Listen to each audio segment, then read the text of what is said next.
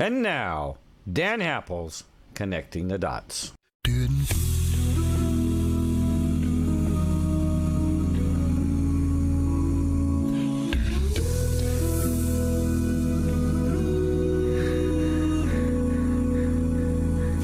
If tomorrow all the things were gone, I'd work for all my life. And I had to start again just my children and my wife. I thank my lucky stars to be living here today. Where the flag still stands for freedom, and they can't take that away. And I'm proud to be an American, where at least I know I'm free. And I won't forget the men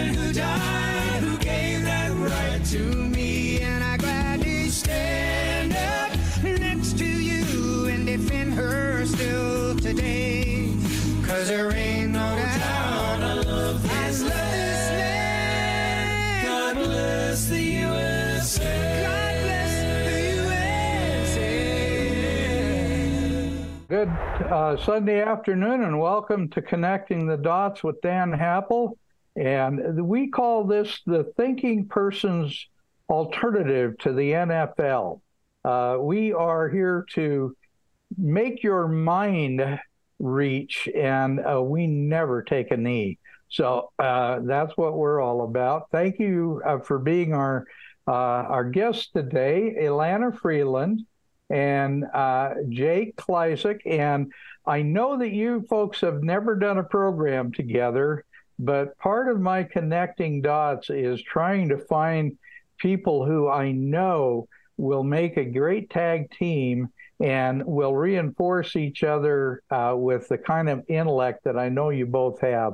Uh, Elana, you are, uh, I think, probably one of the smartest people, if not the smartest person I've ever met. And I say the same with Jake. It would be a hard time trying to figure out uh, which one I have more respect for. But we are going to be delving into the deep state, uh, the geoengineered transhumanism that is taking over not only our country, but the entire world. And they are deadly serious about it.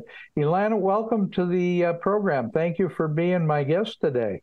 Thanks, Dan. So good to see you. And I love that song, uh, uh, that God Bless the USA. Too.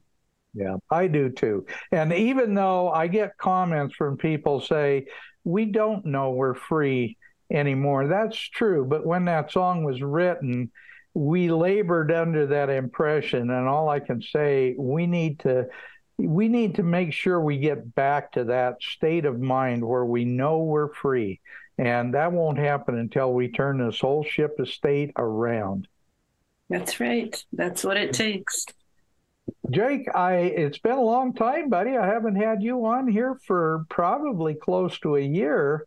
Uh, welcome back to Connecting the Dots, and I know you and Elana are going to have a great discussion together today. Thanks for having me back, Dan. It's good to be back. It's been a, it's been a while. Yeah, it has. It's been too long. So uh, both of you, and I'm not sure uh, which one we'll start this uh, discussion with. I'll leave it uh, up to you. But uh, geoengineered transhumanism, Elana, is a book that you wrote. is absolutely brilliant. I, uh, um, you know, the the research and the documentation is absolutely phenomenal. And I know that you're in the process of breaking that down now into two books uh, per the request of uh, some of your editors and your publishing people. And I think that's because yours was such a, a deep dive into the deep state that probably it was a little bit too much for anyone other than uh, maybe an academic to get all of it in one in one gulp. Uh, am I fair in saying that? Yeah, I call it the Bible. yeah, because I mean the the name of the uh, publisher, Inner Traditions, they have a, a really good track record. They tend to choose books and look for authors who are writing about science and technology with a a spiritual bent. And so they've been watching me for a while and and finally approached me. And um, at first I was reluctant to divide, you know, it's kind of like the Solomon child thing where you separate the child out uh, to two people and it loses something. But i i realized they were right. And the reason it's uh, 650 pages the geoengineered transhumanism is because i'm putting together five huge topics uh, to show people and and to to manifest that these topics have to do with each other very intimately, and that it all comprises uh, the the way the HAARP system, as I call it, that's the High Frequency Active Auroral Research Project, um, the way the system works for the space fence lockdown, which is my term. Well, it's not mine; it's Lockheed Martin's term for uh, what we tend to call the smart grid you know, the idea that we're consumed and, and engulfed by a lot of waves, uh, the 5G, the 4G, the 3G, you know, all of the different waves are moving everywhere now in our atmosphere, thanks to the HAARP project, which does include the chemical trails that we've been watching for years. We call them chemtrails. People make fun of us, call us conspiracy theorists. I don't know why, because the term chemtrails comes from the U.S. Uh, Air Force Academy. Their chemical manuals for their pilots about to fly and disperse chemicals over the face of the earth. It, to control weather, yes, but for many, many other uh, reasons. And that's the beauty of the three books I've written on this topic. As I've told you before, Dan, had you asked me 15, 20 years ago if I would be writing so many books on such a classified project, therefore, sort of in a bunch of pieces on the internet so that you don't know those pieces all go together under one huge um, assault, really. I have to call it an assault a human rights assault, uh, and um, and so I I'm happy to divide them now. And I've written the geoengineering book. It'll be shorter. It'll be uh, under uh, inner traditions. It'll be cheaper, and um, you know I think simpler. I hope it's simpler. Certainly there'll be less footnotes, but um, now I'm faced with writing the uh, synthetic biology book, which is the other half of the book in a way. And uh, and I'm now engaged with some very heavy duty seminars and microscopic uh, meetings of some very smart people who are investing in very sophisticated microscopes from dark field to other types where you can actually see that tiny, tiny world of the nanotechnology that has now been found by multiple, multiple doctors and researchers to have been in the, the jabs, the CV19 jabs.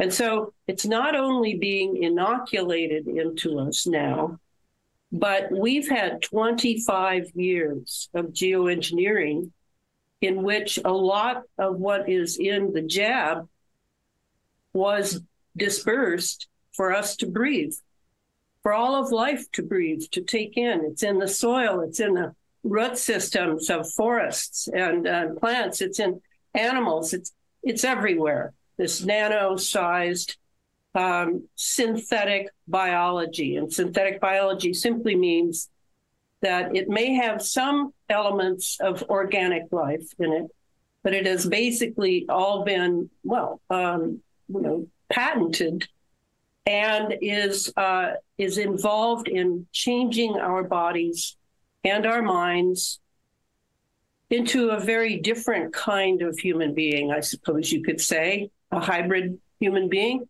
but also a, a real cyborg model of uh, a human being. So, so to me now, my mission of getting out there the whole system of HAARP and the chemtrails and and all that is being has been weaponized there, uh, getting it connected now to the synthetic biology that I'm sorry to report we all, not just the vaxxed, but the uh, the non-inoculated as well, we are all subject to. We are finding in that in inocul in vaxxed and unvaxxed uh, the same creatures, and they are creatures, but they are probably entirely synthetic for the most part, and are able not just to reproduce. Very few reproduce, but they they duplicate themselves readily in the blood. So I see this as a uh, the whole thing. And Clifford Carnicom, the independent scientist I was fortunate enough to meet and work with years ago, Clifford always said they haven't just changed the atmosphere; they're changing our blood. And now I see it, and um, I'm still adjusting to this. Uh, you know, I mean, I see it on these microscopes.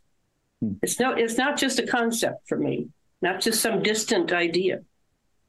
I see it, and and now I'm I'm really red hot to to take this on and present it in a way that people can understand and really take up what being human is all about. Exactly, and you're saying something that's important. I know you and Jake are both Christians, just like I am, just like yes. Thumper is. Um, th- these people are megalomaniacs and they're trying to create humanity in the image that they want and not in God's image. And that's exactly why they think they need to uh, uh, completely uh, change the architecture of the of the human being into something that they can design, and that is really really pathetic. Uh, Jake, I I, uh, I I know that you were looking into some of Elana's uh, books and some of her information. Uh, and incidentally, uh, Jake has written a book called The School World Order that you absolutely need to read if you have not seen it. But uh, he gets into the whole transhumanist agenda, and he was probably the closest friend to uh, Charlotte Iserbyt before she died. And uh, he got an awful lot of information from Charlotte. She turned over basically most of her archives uh, to Jake because uh, she knew her time was limited and she knew that he's a young man that would tackle it and move that ball forward. Jake, welcome to the program again. Hey, thanks for having me back, Dan. Yeah, this is uh, everything you see behind me. You, probably noticed I got a new setup. I had to build some uh, bookshelves, or I had the old man build me some bookshelves here, and this is, I'd say, ninety plus percent Charlotte stuff. Uh, probably closer to ninety nine percent her stuff.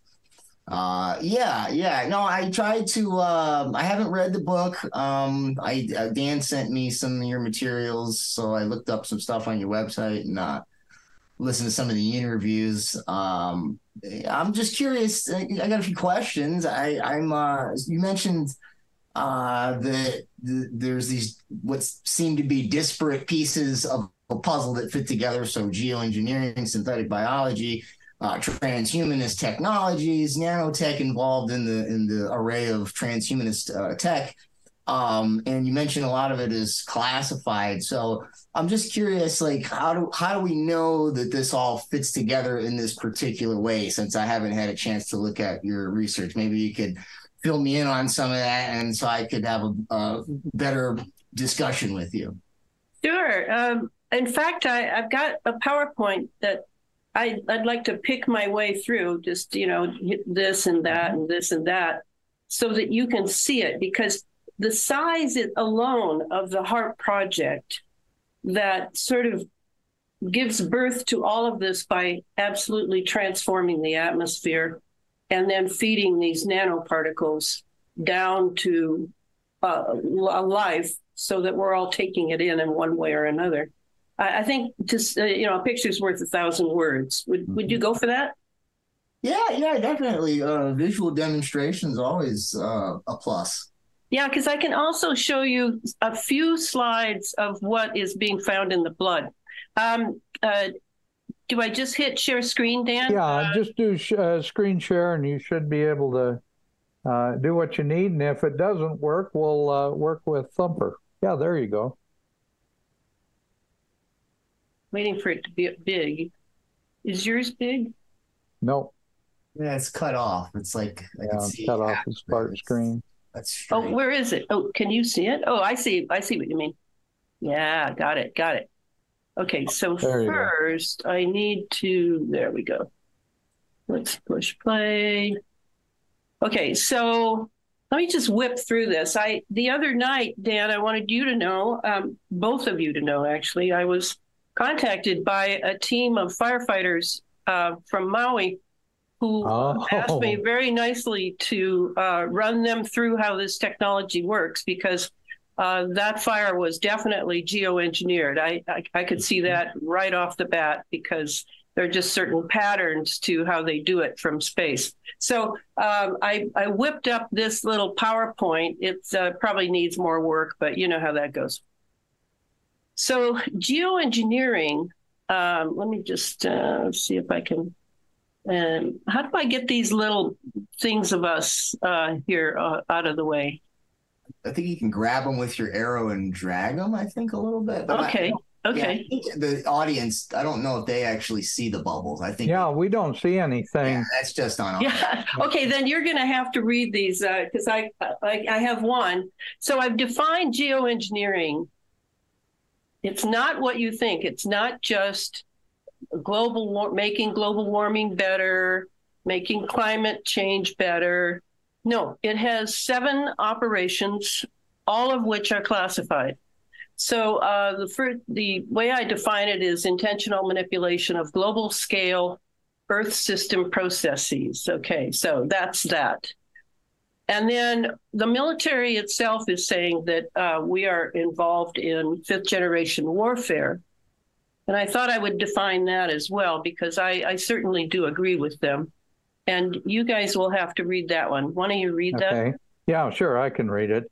Uh, fifth generation warfare is warfare conducted primarily through non kinetic military action, such as social engineering, misinformation, cyber attacks, and emerging artificial intelligence technologies, smart technologies.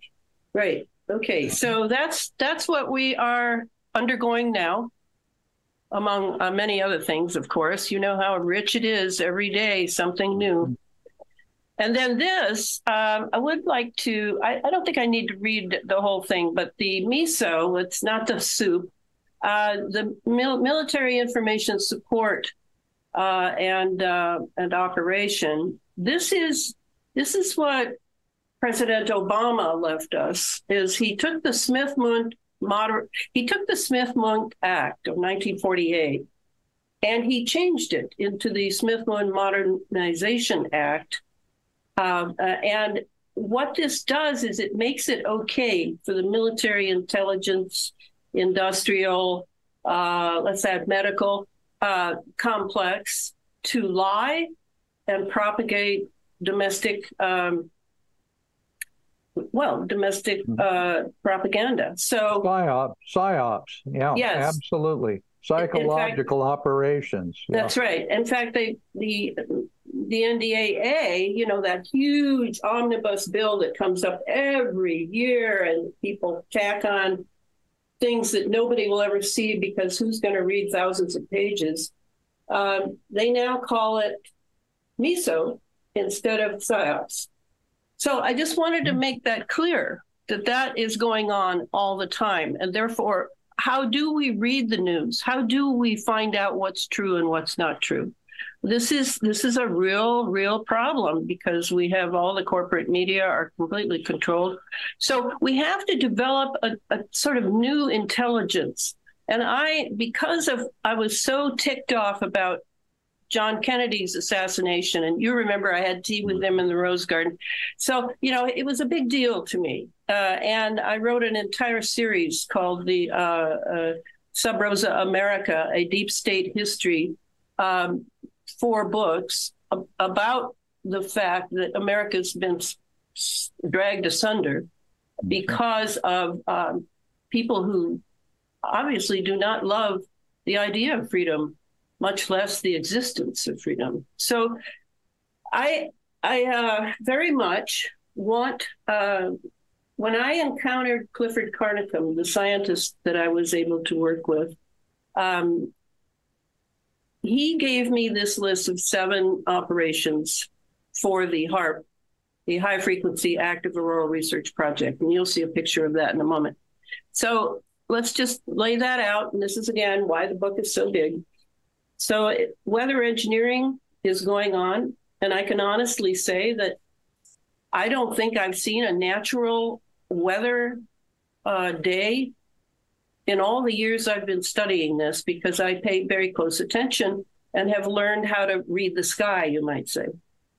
So, no, all weather is controlled now by AI, and um, and it's uh, it's been weaponized, even though it's scalar, which Tesla assured us he wanted scalar energy to be out there so that we could we could have everything natural. We could we could all dip into the energy that's in the air, always in the mm-hmm. air. Everybody would have free energy. He he had all these dreams when he came from um, uh, Serbia uh, to America, and then lo and behold, had to encounter the industrialists like J.P. Morgan and uh, a very weak political artifice already at that time that he came. So, so you know, it's a sad tale. Another sad tale if you begin to look at all the um, the the people who have invented things, the the people who have brilliance, who came to America with great hopes. Uh, it's it's just a litany of one one thing after another. So that's one thing. All right. Second operation, chemical electromagnetic. That is going on all the time. I can honestly say that the air now that you breathe uh, on a nano scale, you are breathing masses of aluminum oxide. You're breathing uh, probably trillions of uh, nanosensors every day that are being dropped and, and replenished up in the in the stratosphere, the upper atmosphere.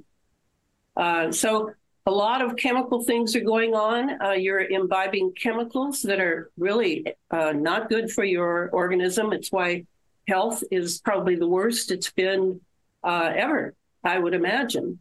Uh, and therefore, the doctors and the entire big pharma, big medical um, cartel is making a fortune off of sickness. So that's that's that. Then the next one is planetary geophysical operations, and that would include the, the uh, geoengineered fires under that, where they have certain real estate plans, uh, certain uh, experiments that they need to see how it works. They've got something new they want to try out.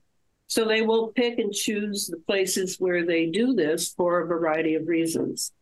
Um, the fourth one is directed energy warfare operations, there are even people being targeted in their individual homes and workplaces by satellite now. And laser operations are a piece of cake from satellite. Uh, you know, so you can find out all these uh, if you uh, look for, you know, the the right terms.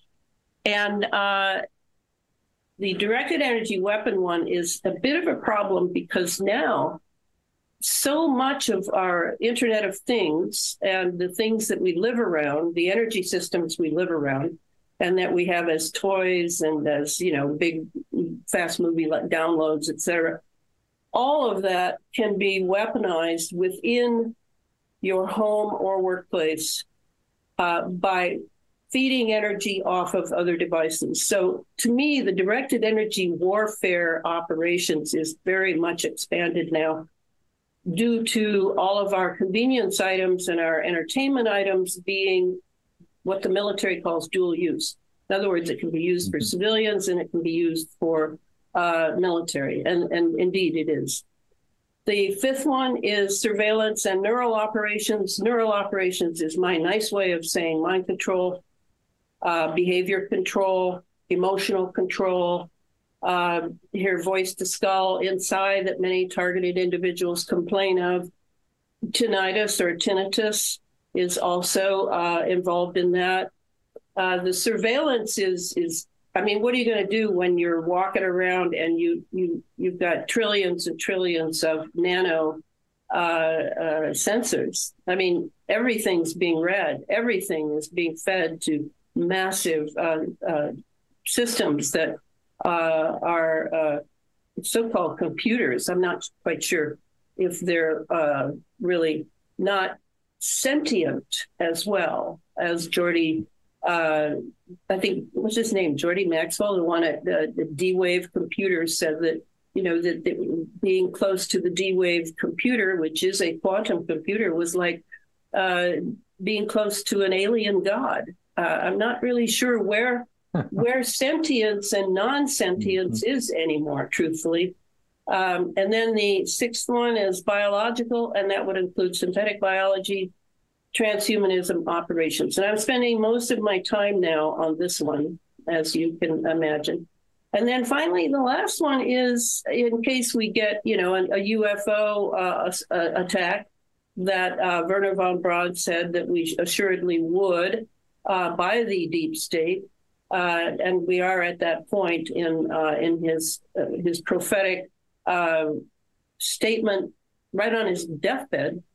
Um, that has to do with what the paperclip Nazis shared with us. Mm-hmm. And we gave them carte blanche to all of our military bases and, and everything, uh, you know, hospitals, everything. So, uh, detection and obscuration of exotic propulsion systems. And that too has to do with the clouds that are created now, which are primarily plasma, by the way. They are not the old clouds of yesteryear. These are these are plasma creations um, and inside the, some of them, you'll see once in a while some sort of ship or something uh, hiding. Some of them can even produce their own plasma cloud cover if they feel that it's too thin. Uh, and so a lot of this has been, um, there have been photographs taken of all that. It's important I spent all that time on that just to give you an idea of what we're really dealing with when we're talking about geoengineering. Mm-hmm. Uh, there's the main culprit, HAARP, High Frequency Active Auroral Research Project up in Gakona, Alaska. Uh, very powerful, very, very powerful. Still is. We've been, the Air Force has tried to convince us. They, they gave it over to the University of Alaska at Fairbanks. It's just that the universities now all work for the military industrial intelligence complex. So you know, it, it, it is up there, and I'm sure they're overseeing it, but it is still being used as a weapon system. Uh, I remember, Elana, I remember hearing and reading about uh, HAARP clear back in the uh, in the 80s, uh, and it, has been going on since uh, uh, they actually built that program and started putting it together in the late 50s, early 60s, didn't they? Well, you're thinking of it wasn't called HAARP then. It wasn't the HAARP project, no, okay. but it, it, was very much. It was the Russian woodpecker. Remember the Russian woodpecker? Oh, yeah. And we, mm-hmm. we all heard uh, probably about the Tunguska uh, in in Siberia, the explosion that took place back in the early 20th century uh, when Tesla fired up his Wardenclyffe tower out on Long Island. Mm. That was an early heart. that Wardenclyffe. Mm. And then um, when they, uh, I think what happened, well, I, I don't want to get too far afield. I, yeah. There are certain uh, anecdotes I really like about this, but this is Nick Begich's book that mm-hmm. he came out with in 1995. Angels don't play this HAARP, and I got a, a lesson uh, from it. I was uh, reading the book. I got it as soon as it came out, and was reading it at a substitute teacher job that I had taken for the day at a high school, uh, sitting in the lunchroom, faculty lunchroom, A couple of guys sat down and um, asked me what I was reading. I began to tell them the little bit I knew. And uh, there was a woman at the table that I think subsequently, I think now she was a military wife, would be my guess. And um, she went home and told somebody something about me reading this book. And the next day, I had a military chopper over my house. And wow. it stayed about 10 minutes as it put me on its coordinates, I guess. So I've, I, I learned early that this was a hot potato. Mm-hmm. Um, this is by Rosalie Bertell, the wonderful nun, gray nun, epidemiologist who wrote a book uh, called uh, Planet Earth The Latest Weapon of War, a critical study into the military and the environment.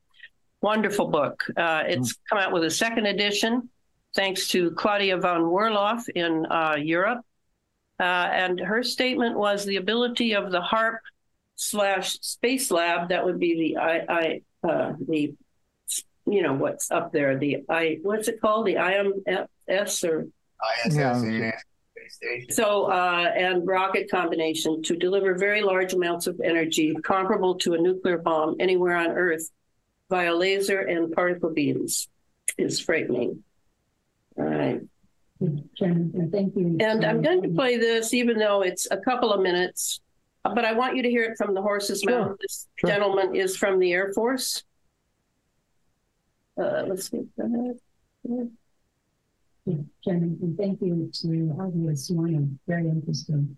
I wanted to ask uh, a question, a couple of questions here about HAARP, the High Frequency Active Auroral Research Program.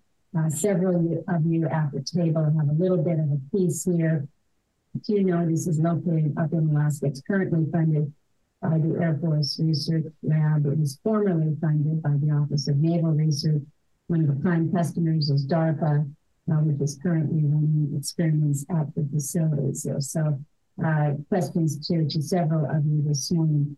I'm told by the president of the University of Alaska that the Air Force has called for support for the facility and they're taking steps to uh, to demolish it and take it down uh, this summer.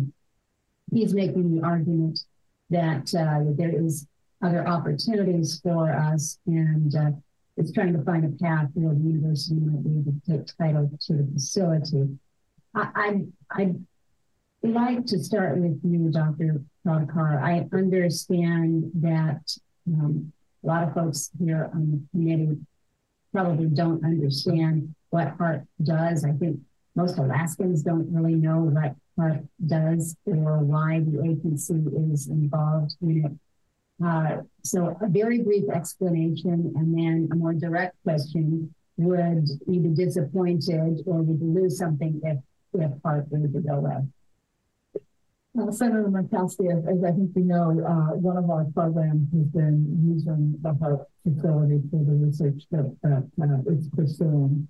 Uh, and my understanding is that we did get value out of that interaction um, the, the P and DARPA is projects, and uh, we're not in the business of doing the same thing forever. So, very naturally, as we conclude that work, uh, we're going to move on to other topics. So, I, it's not a, it's not a uh, an ongoing need uh, for DARPA, despite the fact that we have actually gotten some good value out of the, that infrastructure in the past. Understood. Then, to to uh, Dr. Walker and Mr. Shaffer, then Dr. Walker, your agency is currently running the facility. Um, uh, I've mentioned that it's our understanding through the of you uh, that that plans are to move forward and, and, demolish the facility this summer. So the question to you is: Is that accurate? Can you explain why? And then, uh, perhaps to both you and Mr. Shaffer, is there any benefit in exploring a potential relationship with the University uh, of Alaska to, to perhaps take over? Thanks. So the, the Air Force has uh, gotten great value out of parking at the and Mammoth business. We've had a number of uh, campaigns up there. We have finished our, our work that we were considering doing up there. We've uh, moving on to other ways of uh, managing the atmosphere, which the HAARP is really designed to do with the inject anything down the atmosphere, be able to, uh, to control it. So there you heard it. Mhm. We control the ionosphere. And when I say we, I'm talking about the four major branches of the American military. And I would have to throw the CIA in because the CIA was very much initially involved in the HAARP uh, in the 90s. That's when they constructed it, as far as I know, Dan. Uh, They constructed it in the 90s. You know who knew was Billy Hayes, the HAARP man. Uh, Billy worked, he was the head of the team that uh, built HAARP up there. And he also was uh, building uh, around the world 240 military sites. He built uh, apparatus very similar to that to work with HAARP. Uh, and um, so those were all uh, phased array antennas that they are weapon systems period. They they make a they take a bunch of small beams just like 5g does. Take a bunch of small beams and you can create a very big powerful beam. And so uh, that's how HAARP works. And there it was never taken down. That was all false. I think this whole thing that you just watched was sort of staged. And uh, and it is partially run by the University of Alaska, I assume, but it is used as a weapon system now. So when we have those big storms or we have earthquakes that have a particular punch, uh, like a seven point uh, or, or something along those lines, I always assume HAARP is involved. Though you need because of the interferometry that you have to use, which is just a, a big word for interfering beams, you get one uh, one ionospheric heater. That's what HAARP is to get a beam together, and then you get another ionospheric heater in the same lat- similar latitude, and you, that one puts out a beam, and now you interface the two, and at the point where they they uh, interfere with each other, that's where the target area is.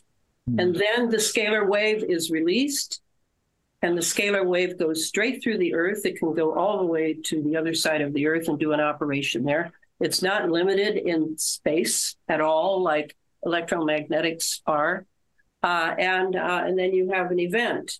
So um, it's a, a, a very serious thing that the United States controls the ionosphere. The ionosphere is about 50 miles up and then goes from there all the way up to the magnetosphere, which, and the magnetosphere, as you may know, is partially uh, very much uh, impacted by Right. technology at CERN.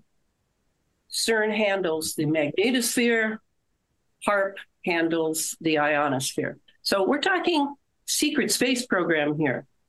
That's what this is. And um, and so uh, let's go on to this. There's Billy. Hi, Billy.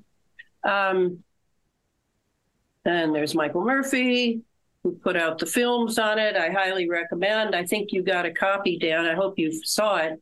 Of Mhm. uh, we just found his third film.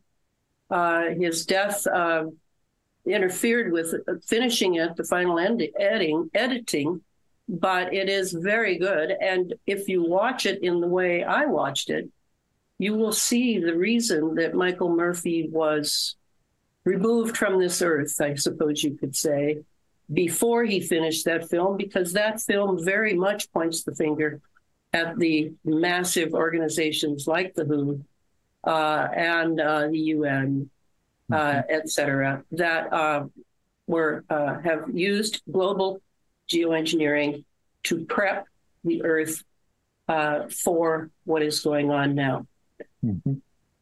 There's the I, as a matter of fact, uh, Elana, I it's interesting because you bring up a lot of these things, but uh, like Dr. Rima Laibow, Laibow, um, and others have been talking about this information for 20 years.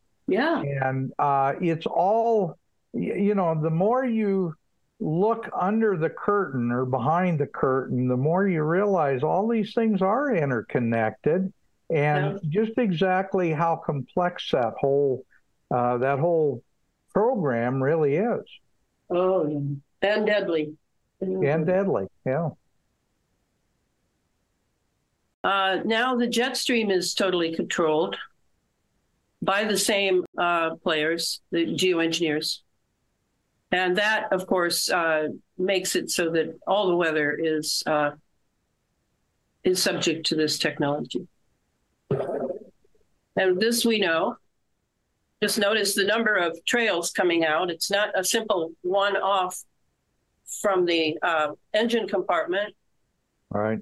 It's coming out of the wings. It's coming out of various uh, ducts.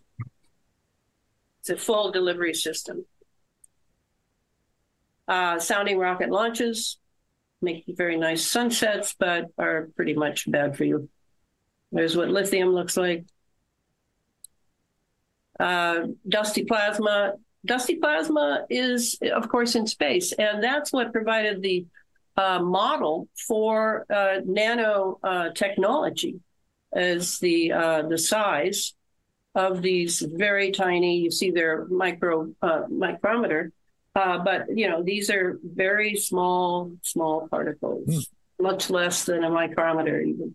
So. Um, all right, I think that's all I need to say here. There we go. This is what this is what the frequency. That's one of the things that is broadcast by the HAARP system is frequencies uh, for control of population, for uh, beefing up um, delivery systems over certain target areas.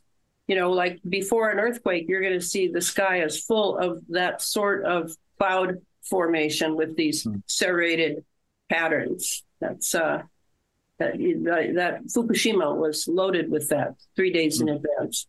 Um, so uh, Jack Kruse, great brain surgeon, says um, he who controls the electromagnetic spectrum on Earth controls the living things on the surface of the planet. So let me just scroll down really fast here. This, oh, oh, I would love for you to see that, but I don't want to take up all the time. Um, so down here, we're looking at nano, bio, info, and cogno. Yeah, that's how this new network centric warfare works that we're subject to now. Yeah. Oh, well, we have to give Julian a moment. This is where he says, hmm. he calls it intelligent evil dust. I don't think by something out uh, or adding uh, kind of of a you can make that much of, make that much of a difference, and, and increasingly, increasingly it's less. Um, and in terms of Internet of Things, there's research prototypes now, which I assume are being used by uh, intelligence agents. A very small open surface um, that we can just put in paper or put paint on it on the wall, uh, but are, powered by the GSM station. And they, they operate as the GSM radio wave passes through them because they're not powered for very small amount of people. So obviously that tendency is going to continue. It's like the Internet of Things, it's, it's uh, if you like, uh, evil dot uh, scattered everywhere, like like confetti in everything. So uh, I think it's increasingly hard for human beings to work out how to deal with that. And, and the only way I the only way I can see is that as I'll stop there. Um, so yes, um, it is everywhere. We can't see it. We're breathing it. It's operant inside our bodies. That's the main thing to me uh, with the 5G, 6G systems. And the 6G, believe me, is up. Uh, we haven't been informed, but it is up. And, uh, you know, I have uh, people who, who know those things and um, talk to them once in a great while. So uh, now from molecular, we're moving from molecular biology to digital bioengineering which means that they can um, use 5G, 6G, 7G even systems to uh, transmit frequencies, particular frequencies, uh, to uh, create the same symptoms you would get if you had the disease. So uh, the idea that disease can be transmitted, which is kind of what I think that they're planning now with the what's it called, the latest one that they're going Marburg. to Marburg. Marburg. Yes, I think that's probably it. And that's one of the reasons I've decided that um, they can't produce uh, a virus, a coronavirus, because they um, used a frequency to to uh, transmit symptoms. Now, there's a difference between having a disease and having symptoms. That now, how are we going to get used to? How many years will it take us to translate that into something that we can understand? I mean, we're so conditioned to the idea of virus, which I'm with Tom Cowan, MD, who says there is no virus. Andrew Kaufman, MD, says the same thing. No, there's no virus. I studied Chinese medicine in my 20s, and uh, they completely nix the idea of virus. It's a loss of balance. And in an environment like has been the, the one that's been created for us, I think, come on, who can live a balanced life in this environment? You have to have additional information so that you can take measures to protect yourself, to to feed your body what it needs in order to deal with some of this nanotech that's coming down. So um, anyway, that this idea of molecular biology becoming digital bio- biology, basically. Um, and then now let me just show you a couple of, okay, these are the fibers that we see everywhere. Uh, that's probably 100 times or 200 uh, magnification. Oh, no, that's 1500. 1500. The other one was. No. Uh, this one's 5,000. These are the fibers Clifford Carnicom was looking at as early as 1999, coming down after the jets would pass over northern New Mexico with this spewing out the back that had nothing to do with contrails and everything to do with chemical trails. Mm-hmm. Uh, there's one uh, on a filament on skin. It turns out that inside these filaments are organs. And uh, I'll, I'll just show you some more. Okay, so this is all this is all yesteryear that we were seeing this stuff. Uh, I was working with him. I never had the Morgellons come out in my skin, uh, except for once when I was going to go visit him, and I was given a great deal of polyps on my calves, uh, which I now know were electromagnetically uh, given to me with frequency. Um, okay, quantum dots are being found now. We saw quantum dots back uh, in the early 2000s when I started working uh, with Clifford. Um, synthetic organisms are uh, being made. Uh, now, this is some of the stuff being seen now. This is Tony Pantalleresco. Uh, and this also, he saw a carbon nanotube, uh, and, and, it looks almost like a like a larva, doesn't it? Mm. Yeah.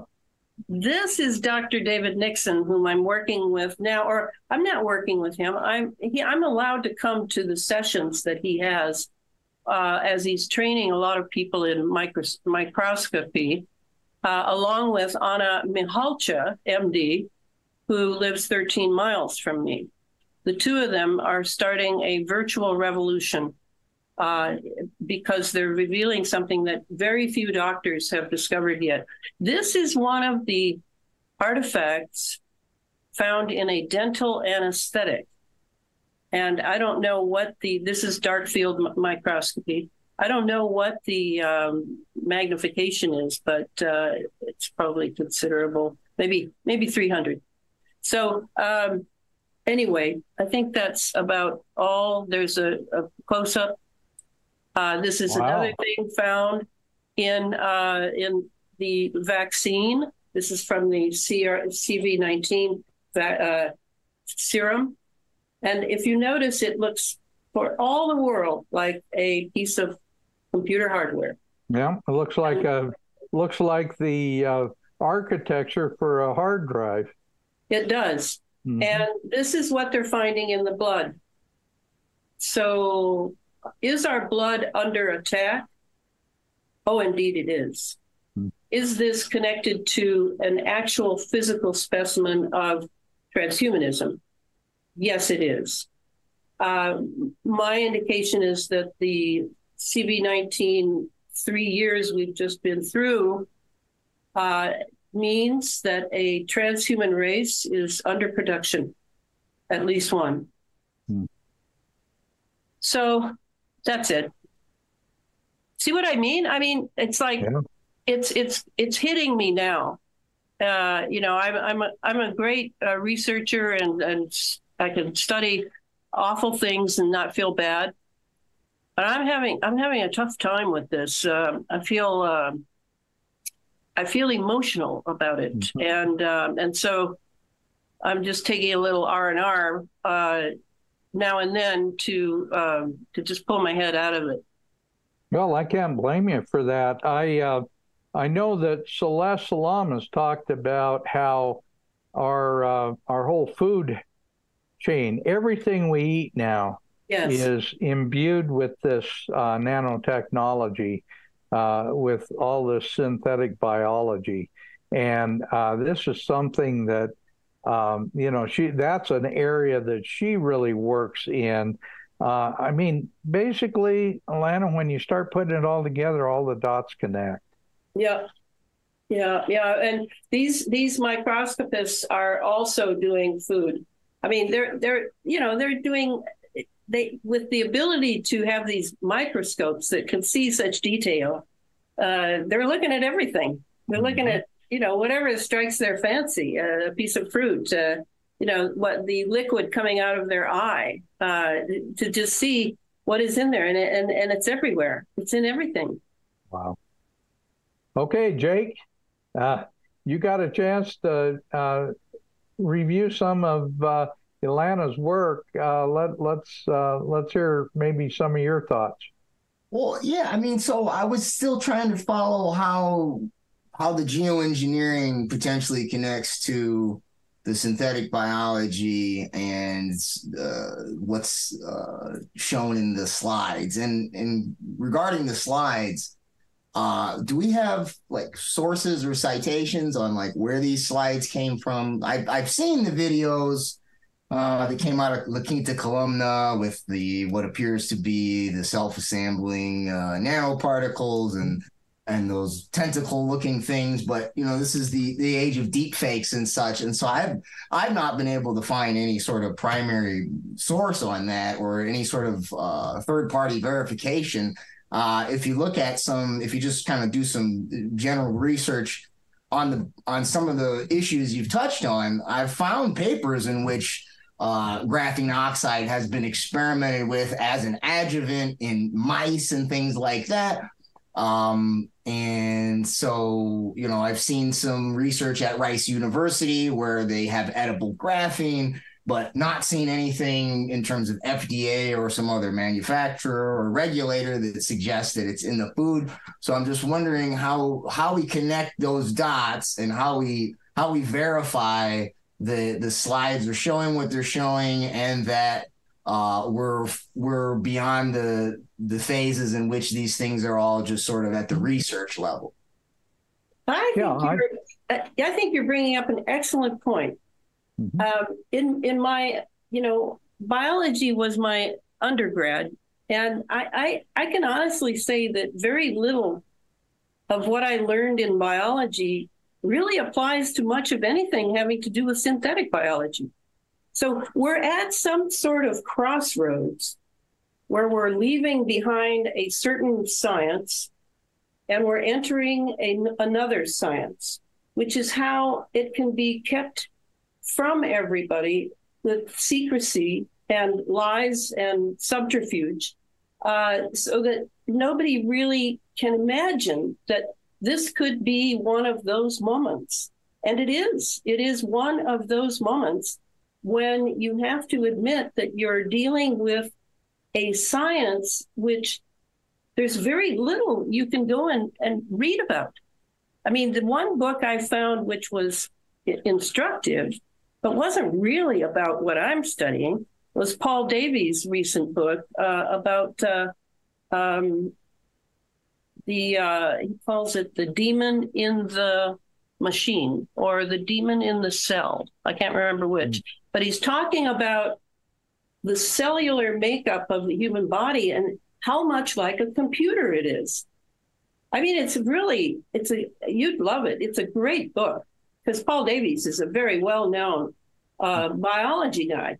So so you're absolutely right, and that's that's sort of what I faced when I started doing this. Initially, I thought it was you know Clifford was the one who tied it to biology when he would be looking at you know uh, what some of the uh, precipitation that he had collected, and he would put things under the microscope. We all did the saliva test, uh, you know, about a dozen of us, uh, where we cleaned our mouths and then spit uh, into uh, a, a, a, jar, and uh, and then you wait and see, and pretty soon you see these critters moving their way across the bottom of the jar.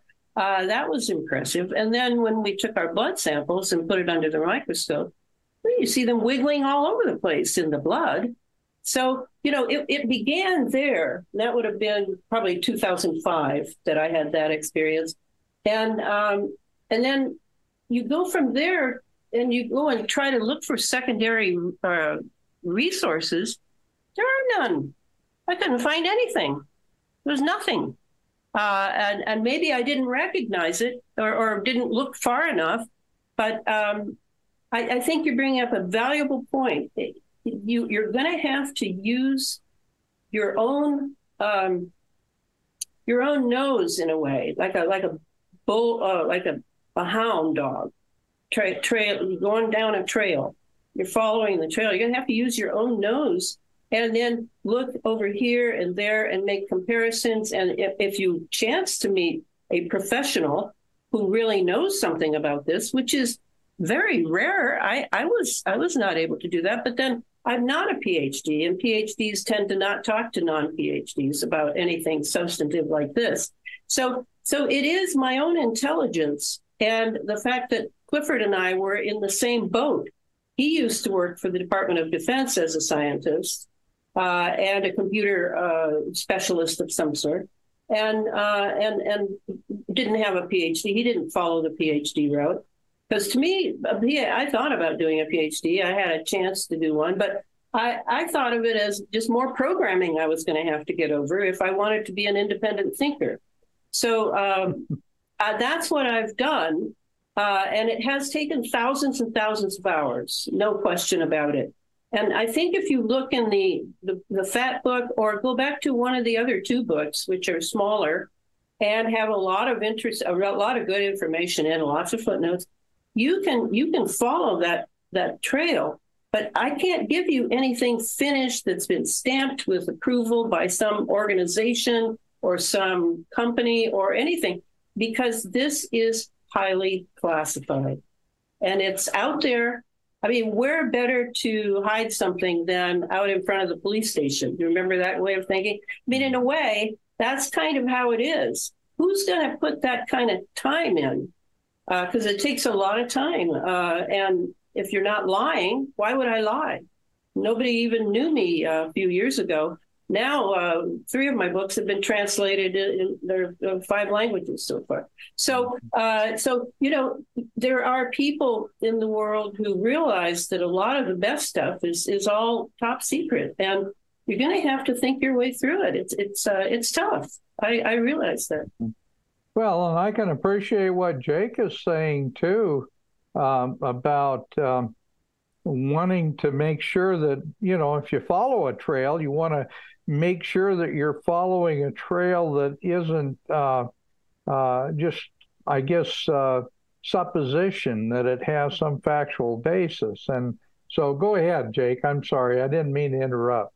No, no, no. I mean, and you know, let me be clear. I, you know, I'm not, uh, I'm not inferring uh, anything about your honesty. Uh, you know, oftentimes when I'm uh, discussing things with my my dad will he'll tell me about something he read about or something. And my first question is where did you read this? What's the source? Right? Like and he's like a lot of times he thinks i'm challenging him. And it's like i'm not challenging you. I just i can't verify for myself what you're saying unless i can right understand right. the what i'm looking at the prime the primary source right? That's that's all i'm getting right? Like yeah. and, and um you know, definitely, you know, in my own research, um, you know, I discovered through, you know, Jose Manuel Rodriguez Delgado's research that oh, know, Delgado, yeah, right? I mean, these are as old as oh, at least it's early '60s, late '50s, right? They're very crude neural neural implants that he had, right? When I when I wrote my book, was it was going to be like 90 pages, is what was originally listed at, because I thought that a lot of the stuff that I had sort of inferred about the ground level research I did on artificial intelligence and adaptive learning courseware and and uh, biofeedback wearables that that was just sort of the tip of an iceberg that was in the sort of the the R and D research and development phases and lo and behold uh, you know the the R and D phases are pretty much 60 years old even in something as exotic as uh, a brain computer interface so uh, I'm open minded to the possibilities that, that this type of stuff is uh, perhaps further along yeah. than we'd like to think. But whenever I've done any research, uh, you know, and the only primary sources I can find sort of are everything. A lot of the stuff that you've touched on is uh, in sort of the experimental phases. Uh, right, so, right. Yeah, yeah. Yeah. Right. Yeah. Yeah. We're going to do this, or we're we're just starting. The yes, all that language. Yeah, and and I and I just tend to be I tend to be very careful with my rhetoric because um, you know there's there's as my publisher says you know uh, sort of the men behind the curtain so to speak you know you control the middle that being what is demonstrably true by controlling the extremes and so you know oftentimes uh, some some very exotic, sort of um, far fetched stuff gets sort of thrown out there. Uh, and if enough people latch onto that, that becomes the narrative. And then the stuff that is demonstrably provable with primary citations uh, gets sort of uh, drowned out by this this other uh, disinformation. And then by dint of that, right, nobody looks at the things we can demonstrate. So I just get, I, am very careful uh, yeah. about uh, what I can what I can confirm. I can't confirm it if I can't confirm it for myself. I you know I just uh, I'm I'm very careful to not speculate. Right, it's certainly not on the public record. So that's why I was just trying to see if if yeah. there was a piece that I was missing in my research that you could you could sort of like the keystone that you could put into uh, for me to see how some of the things that I that I can verify uh, fit together in the ways that you're you're trying to put together here. Yeah, and I do have I do have lists, uh, certainly in the books of anything that I showed here, uh, and that's why I included that uh, little bit from the University of Alaska kind of thing. Is that is about the only thing that I, I use that just to say the ionosphere is controlled, uh, which um, is really really important, and because you won't see it in the news, you will not see any of this in the news. So I, you know, it is it is classified, but I'm just happy that you're interested in it, and you might you might read a little bit more. You might uh, examine it yourself because I'm I'm telling you this is uh, this is huge, mm-hmm. and uh, and we are in deep deep caca uh, now, uh, and all that time that Clifford was sort of speculating very quietly, not not publishing anything He's got a, a, film out that he did in 2005 called Aerosol Crime, Aerosol Crimes, and in that he he's he's a stickler for data because he was a trained scientist and he, he he very much holds to that.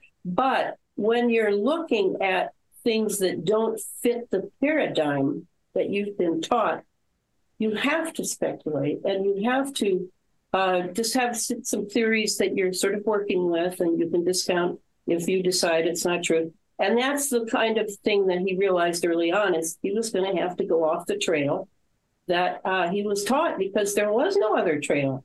Mm-hmm. There was simply no other trail. And and I'm I'm mainly a writer. I don't consider myself a science person, but I'm pretty smart and uh, I can pick things up pretty fast. So I, you know, not math though. Don't give me any math. Uh, and so I've I've definitely uh, spent a, you know a, a, lot of time on this. That uh, it's a big surprise to me too. That this this is 13 years of my life so far. Yeah, well, I like it. You know, I get like I said. I mean, if we if we look at uh, each piece individually, I've I've definitely found some primary sources that can uh, that show that there's there certainly is research into these various areas. I actually used to give my students an article, uh, teach rhetoric. So we, you know, they have to have topics to write about, and I usually give them things to read about in the realm of science and technology and, and the ethics thereof. And there was an article, it was an MIT article actually on geoengineering, right? And this was, oh, well, this is several years before lockdown. So, right. But it largely focused on, uh, you know, the aerosols, barium, strontium, aluminum, et cetera. Didn't get into the HAARP stuff. I do have Nick Begich's, uh, I have a couple of his books. Mhm. But I have. Yeah, and incidentally, he ended up uh, uh, he ended up uh, being a representative in the state of Alaska for a while, isn't that? Uh, No, that was his father. oh, that was his father. Okay. And then his brother, I believe, was he governor or something? He was also a bigwig, but he's primarily known then for the fact that um, uh, the fellow who was on the JFK committee, the Assa- the Warren Commission, Mhm. was with his father when they went up in a little twin engine plane and and and must have crashed, but they totally disappeared and were never found. Wow. So that was a huge experience for Nick. Mm-hmm. Mm-hmm. Okay, Yeah. I'm sorry. Go ahead. Go ahead, uh, Jake. Oh no, I was just saying I do I do remember something something strange happened with his was his brother, right? Yeah, and it, I believe it was yeah he died. And some No, it was his dad. it was his dad. Okay, okay, yeah, I remember vaguely about that, but Yeah, his name was Nick Begich also. okay, okay. I see. Yeah. That's why I made that connection with Nick Nick Begich. Yeah. Well, I'll Okay. tell you this, like uh, you know, if if if you're able, if uh, it sounds like you said you for this next phase of research, you got access to some uh, mic- microscopes that you're you're going to be. Well, the, the doctors that I'm in touch with, the doctors and the uh, and the scientists who are all there are dozens of people working on this, Okay. uh, and um, they have a meeting every week uh, on Saturday at one o'clock. It's from out of Australia, so everybody has to do a time jump kind of thing. Uh, wherein they're sharing what they've found over the week, and it's you know it's a learning situation where there are new microscope people, and then there are the old timers. Okay, so I, I'm sorry. I thought I thought I heard you say something to the effect that you're going to be able to actually look through the physical microscope to get a first first uh, hand observation of what's in the slides. Well, I can through the doctor Mihalcea. She lives 13 miles from me, and she she will let me if I if I indeed want to. Are those um like so? Are they uh jab vials, or or or are they just blood samples, or what exactly are you? All of the above. They're doing live blood analysis when they can. They're doing dried blood analysis. They're doing the serum, the various serums of Pfizer, uh, Moderna, blah blah blah. And uh, and then and then they're, they're branching out into like fruit and vegetables uh, and the uh, anesthetics, uh, dental anesthetics, in order to see how far this goes. Like to find it in the blood is one thing, but my God, is it in everything? Well, apparently it is. And we, you know, the, the fact that Clifford was looking at all this sa- same sort of thing with his 300 powered microscope, but in this case, all of these things that are are happening, you can they're moving, and you can see how they're moving, and you can see, and so they're trying to decide. Okay, like you mentioned, the graphene oxide is this graphene oxide here, or or is this a quantum dot, or is this the hydrogel that uh, that I first heard Celeste talk about? Mhm. Uh, there are all these different things. It's a kind of a name game, kind of a show and tell, and they are documenting everything that they're finding, everything to the best of their ability, given that they're they're off off that old trail of classical physics Sure. and biology too. hmm Yeah, this is such new stuff that uh, it's almost well, it's pioneering, really. The the technology, somebody understands it, but your average uh, scientist in uh, uh, you know the the academic community, really, this is brand new stuff. Well, I would love. Sorry, You I would was love what? You would love to go? if you have, I mean, if you're able to, I mean, because you know, it sounds like the only way to find that piece that goes in the middle here would be to observe the slide firsthand. That would be the only because if Yeah, I'm yeah. A video, right? I how do I know that it's not a deep fake? So if you're able to, uh, you Yeah. know, love to uh, peek my eye in the microscope. Yeah. Well, I mean, I can invite you to observe. I mean, this is all online, right? This is not like, you know, live. Uh, online to observe these microscope people, and they show their slides and they discuss them. But um, I, I can't, I don't have, I don't think I could take you into Ana Mihalcea's. I mean, you can make an appointment with her and she'll do a live blood analysis on you for sure, because that's how she does her clients now. She's an MD and she is doing live blood analysis on all her clients to be able to, one, for her research, as to, yeah, everybody's got the same stuff. And two, to help her clients with a variety of, of uh, things she's finding tend to work. Like she had me taking vitamin C all summer long. And I normally don't take that much vitamin C. So uh, I, I was do I did that and I didn't feel bad at all. My blood looked like mush, to tell you the truth. And the last time I looked at it 15 years ago with Clifford, it was red and looked good, looked really good. The erythrocytes looked good. But this time, wow, I, I thought I'm amazed I'm walking around and still alive, you know. Uh, and so she put me on a couple things. I had a um, uh, what is it called? I had uh, my blood cleaned, uh, and uh, she's got a Detoxifying. Uh huh. yeah, it was detoxing uh, with a uh, with uh, what's it called when you have a a, a you put Oh, that an in IV. your arm. An yeah, an IV. I had an IV and, and some solution. Um, and um, no, I've never felt bad, but when I saw my blood, it was like, holy cow, what happened to it? So uh, anyway, I could give you information for her, and if you wanted to go and observe uh, in an observer capacity, the guys who uh, who are all uh, looking through their microscopes and coming up with things and discussing it, I could get you into that as well. That's uh, that's at like one o'clock on Saturdays.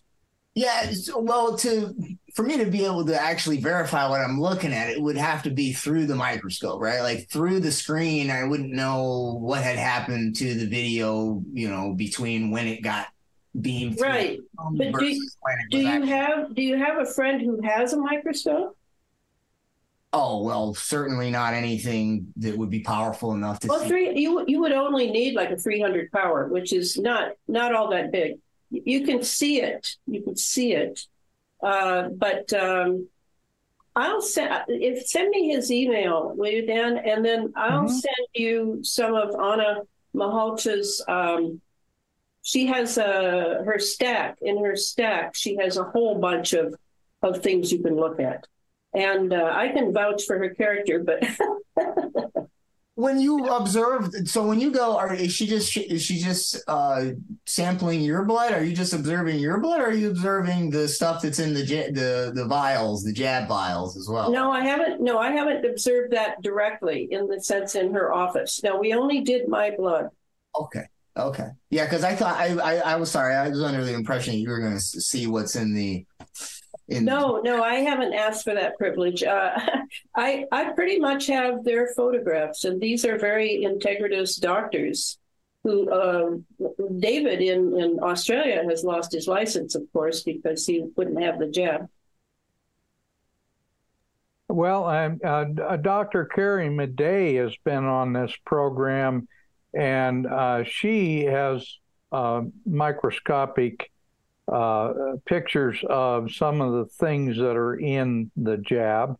And uh, uh, Jake, I'm sure she'd be happy to share that with you. She's a an MD, or at least she she was an MD. Now she's uh, she's uh, actually voluntarily given up her license to practice medicine because they are uh, same thing, insisting that she be fully vaccinated.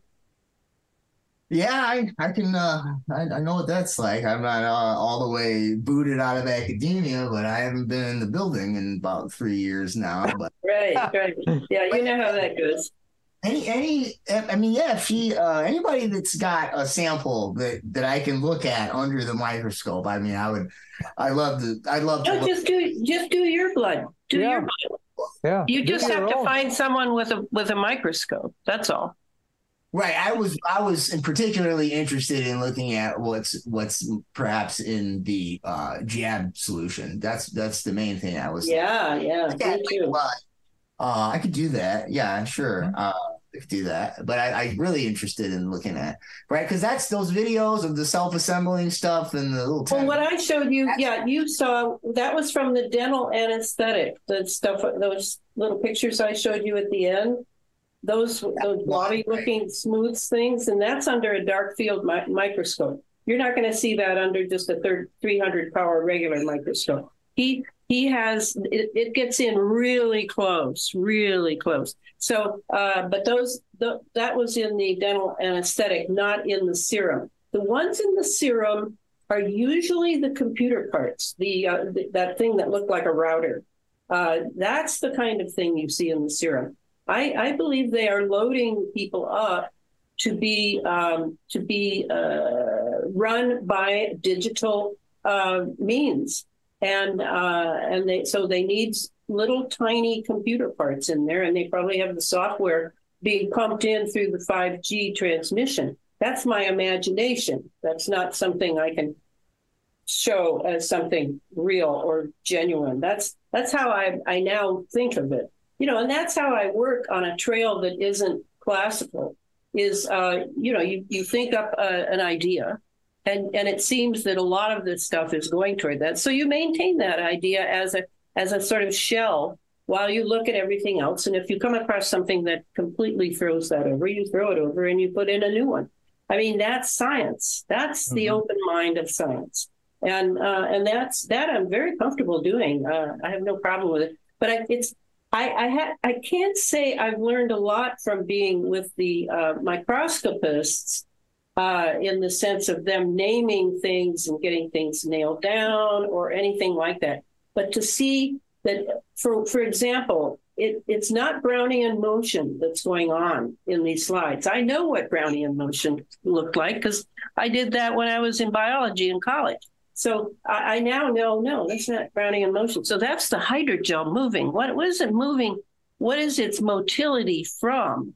Is it from the blood? Is it from uh, a liquid? Well, yeah, it turns out that it, reprodu- it uh, reproduces is not the right word. It, it replicates. Replicates. Yeah. Really fast.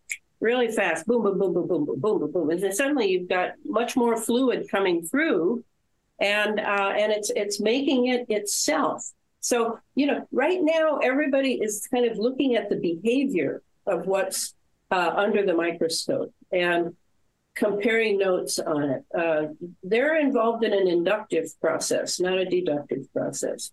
So you know, it moves slower. It's slower. Yeah. But exciting, very exciting, Jake. Jake, I'm I'm gonna. Can I uh, suggest something? I, I I will suggest this because uh, Elana, I think you would uh, you would probably uh, support this.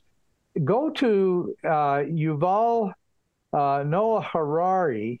Oh, Harari, yeah. Yeah, and start looking. I mean, he's one of the one of the now the real experts that come and talk to the world leaders at the World Economic Forum.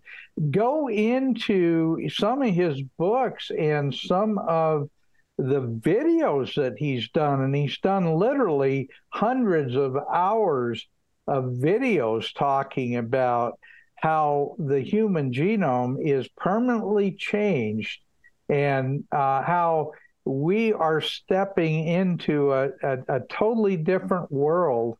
And, you know, he goes at great lengths to, Yeah. to talk about that with world leaders. Now, I, you know, I, is he credible?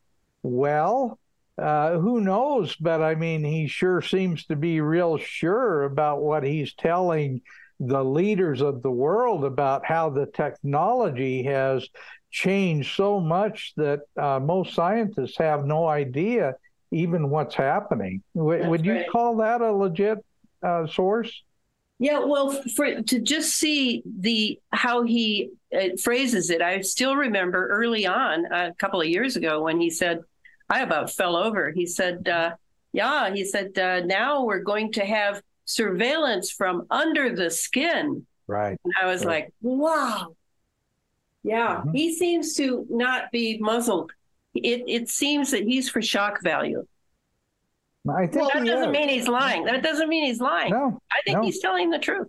I, I do too, and I uh, that's why Jake I suggested him because, uh, you know, this guy talks to the top world leaders, and and uh, Klaus Schwab considers him like his number one guru of uh, exposing what this new technology is all about. And I've I've watched I don't know how many hours of his videos, and I mean all you could say is this guy is either exposing something that is very definitely in the works or he is completely a lunatic because what he says is so completely off the rails with what we would consider uh, traditional scientific approaches and thinking. It's so far away from that. And he's either a lunatic or he is a true, true insider. And I'm not, I'm not going to determine which it is, but all I can tell you is that the world leaders listen to his words like they're gospel. Well, right. I mean, so I've had this book for quite Yeah. a while, right? I cited Yeah, it that's it. Look, Uh-huh. In several papers. Uh that you know, to be sure, he's a historian, right? He's he's not a technologist, right? But I mean, he obviously has a very good sense of landscape. Um, but when you know when he talks about surveillance under the skin, I mean that could that could easily very well be he could be referring to some of the technologies that I cover in my book, such as the biofeedback wearables, which right when you put these halos on, like they have at the BrainCo company or the NeuroCore company, or like if you have HeartMath wearables that uh, data mine your your uh, your No, heart rate. would, wouldn't it be That- more like the implants you talk about? Well, what I'm what I'm getting at is that what these what these devices are inferring when they're inferring your EEGs or they're inferring your EKGs, right? So your brain waves or your heart waves, right? This is underneath the skin data, right? So in other words, what we could data mine from a human being based on their external behaviors, what they say, what they type into a text box on social media, right? This would all be outside of the skin, but perhaps you want to sort of fly under the radar and so you type things that you think are politically correct because you don't want people to know what you really think or feel uh, one way to infer right what you really think or feel could be through a, a, a wearable right so the, so the device itself doesn't have to go under the skin in order to surveil under the skin although No. the brain interface could do the same thing But I'm But- pretty but- sure but he's talking Jake, I'm- about Jake, devices. Jake, I'm Yeah. sorry, I don't mean to interrupt, but Jake, uh, when they were doing the clot shots, uh, Harari said this is a way that we can bring this technology into the human bloodstream. Now, he openly stated that, and he wasn't talking about a wearable. They were talking about how, and and certainly Klaus Schwab, uh, very, you know, he he reaffirmed this. This is a new opportunity. In fact, that's what Klaus Schwab said. This, uh, the COVID 19 and the vaccine program is a new opportunity to extend this technology into the human genome. That's right. You know, I mean, when I would, from my recollection, and send me the link, I'll listen to it again. I remember, I don't remember it being uh, a direct response to the COVID technology. Now, I have said several times that uh, what I do think that the mRNA and the viral vector vaccines are is in terms of opening a new door of technology is the realm of precision medicine, which is personalized medicine based on genetics and then basically treating all of your ailments based on your genome, either by manipulating DNA or by proxy the RNA. So, uh, so I don't. So 100 percent you know the the this new round of vaccine technology is ushering in uh, a new era of precision medicine, which is essentially going to be tinkering with biochemistry at the genetic or RNA level. Um, but as far as like the nanotech stuff, uh, you know, as, Oh, that again, is as nanotech. That is nanotech. That's Oh, okay, this is what precision medicine is using nanotech. That's this how they do what it. I- Right, but a nanotech is not a nanobot, right? So a nanotechnology, No, no, nanotech includes nanobots. It does, but nanotechnology can also include things that are not nanobots. So uh, when Right, talk but- about, But when they're talking about del- about drug delivery and stuff, you, you and they're doing it. Remember, they're doing it at a distance. It's not the person sitting in the clinician's office. It's not the person in the hospital. It's the person at home. The promise of precision medicine is that they can do the drug deliveries and everything on you at a distance. And they're using digital medicine. They're using the digital. And when they're using the digital, they're using nanotechnology. So it's got to be in there already. And that's what, in, in the context that I'm talking about when Harari said that about it'll be under the skin, that was the context, was nanotechnology. Mhm. It'll be under the skin. And that's exactly how precision medicine, yeah, you brought up the right term, precision medicine. It sounds Right, well, very scary to me. when they when they deliver the uh, viral vector through the the DNA strand through the viral vector, or when they de- deliver the messenger RNA through the nanolipid particle, right? Nano just indicates the size of it. Now, technically, it's a technology in the sense that a stick can be a technology. Anything that we manipulate the external environment with for the sake of utility is a technology. So, using a lipid, which is just a fatty corpuscle, just a little a little fat bubble, and using that as a delivery mechanism to transmit the RNA. Uh, yes, it's a nanotechnology, but to, to say that it has transistors and software and robotics, I haven't found any research that says that they have Yeah. transistors that are that are commercially available at that scale. They have it. They have it all. They have it all. You just haven't read far enough. Okay, Yeah. well, I'm, I'm happy. Like I said, if you can send me something, I'm happy to read it. I'm happy to be wrong if I'm if I'm, I'm happy to admit Well, I I'm wrong. Oh. It's in my book. I mean, you know, we all we all learn from we all learn from each other, and this is a great opportunity, Jake. Uh, honestly, um, I think maybe you know g- getting into uh, geoengineered transhumanism, her book, and the massive, massive amount of footnotes that are connected with that, you'd have enough reading to to last you for about five years. Uh, and that's probably about how long it took to write, I would imagine. You what you want to do is I'll you want I'll send you a copy of mine. You want to send me a copy of yours? Uh, no, is that the school? Uh, the school world order? Okay, that's yeah, yeah. Not right now, Jake, but at some point, possibly. I, I'm so I'm so overwhelmed. Uh, I, I, anyway, possible. Mhm. Okay, I yeah, think- no, I just anytime anytime another offer, you know, I'm interested. Yeah, yeah, in I get it. I get it. Yeah. Try to make a swap instead of uh, you know, buying Yeah. it. That's No, no, I like it. And uh, and um, I mean, yeah, I get it. Uh, and it wouldn't have to be. You might just wait until I get this synthetic biology book written for uh, for inner traditions. It'll be out in a year, they promised me. So, and that'll be a shorter one than this big fat book. This big fat book costs fifty bucks. So Ooh. I, I'm, I'm, uh, yeah, I- exactly. So I'm a little, uh, like, eh, I don't know. I just sent one to the, uh, uh, gratis to the firefighters because I'm so grateful to them for fighting those terrible plasma fires, which is what they are. They're plasma fires, and and uh, you know, it's they're very, very dangerous and terrible. So Well, anyway, and, and Jake, I would be happy to send you my copy of Elana's book, but you'd have to send it back to me uh, when you're done with it. well, we could do that, but I mean, I, I, if I'm, I'd like to have a copy just so I have it as a reference material. mark it yeah. up, put it slash and burn your way. through.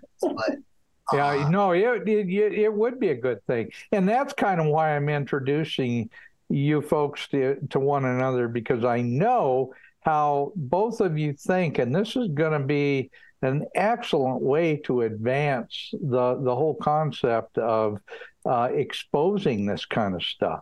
It really is. It's a wonderful thing. Yeah.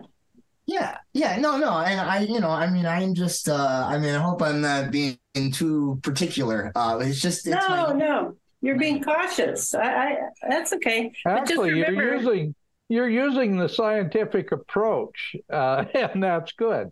Yeah, I mean, I think it's good to be able to uh, right dialogue in that way, uh, so that so that when we do come to common ground or conclusions, right, we know that we're on solid ground, right. So I, I actually was at a conference in, in Poland not too long ago where uh, they actually had some people at this. It was uh, it was, at, it was an academic conference, but they had people that were on the other end of the spectrum. That some of these people were actually pro technocracy. So you can imagine, you know, that was uh, I want to say Yeah.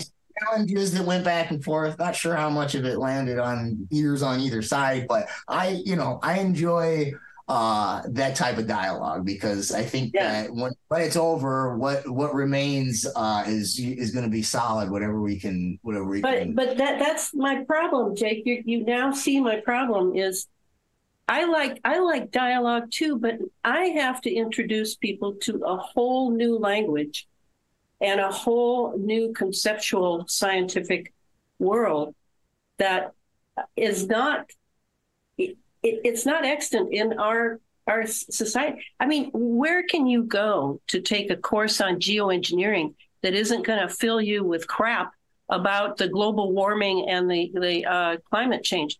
There there is nowhere. There's nowhere. So I have to first spend the first few sessions with you. I've been through this so many times. First few sessions just defining terms. And and no, it's not that's not the way this is. That that's the old school. Now this is the new way. This is how this looks. So, you know, like digital biology. Where are you going to find someone who knows what that is? Uh, that's my problem. You see you see why uh, I just sit and talk to myself, right, Dan?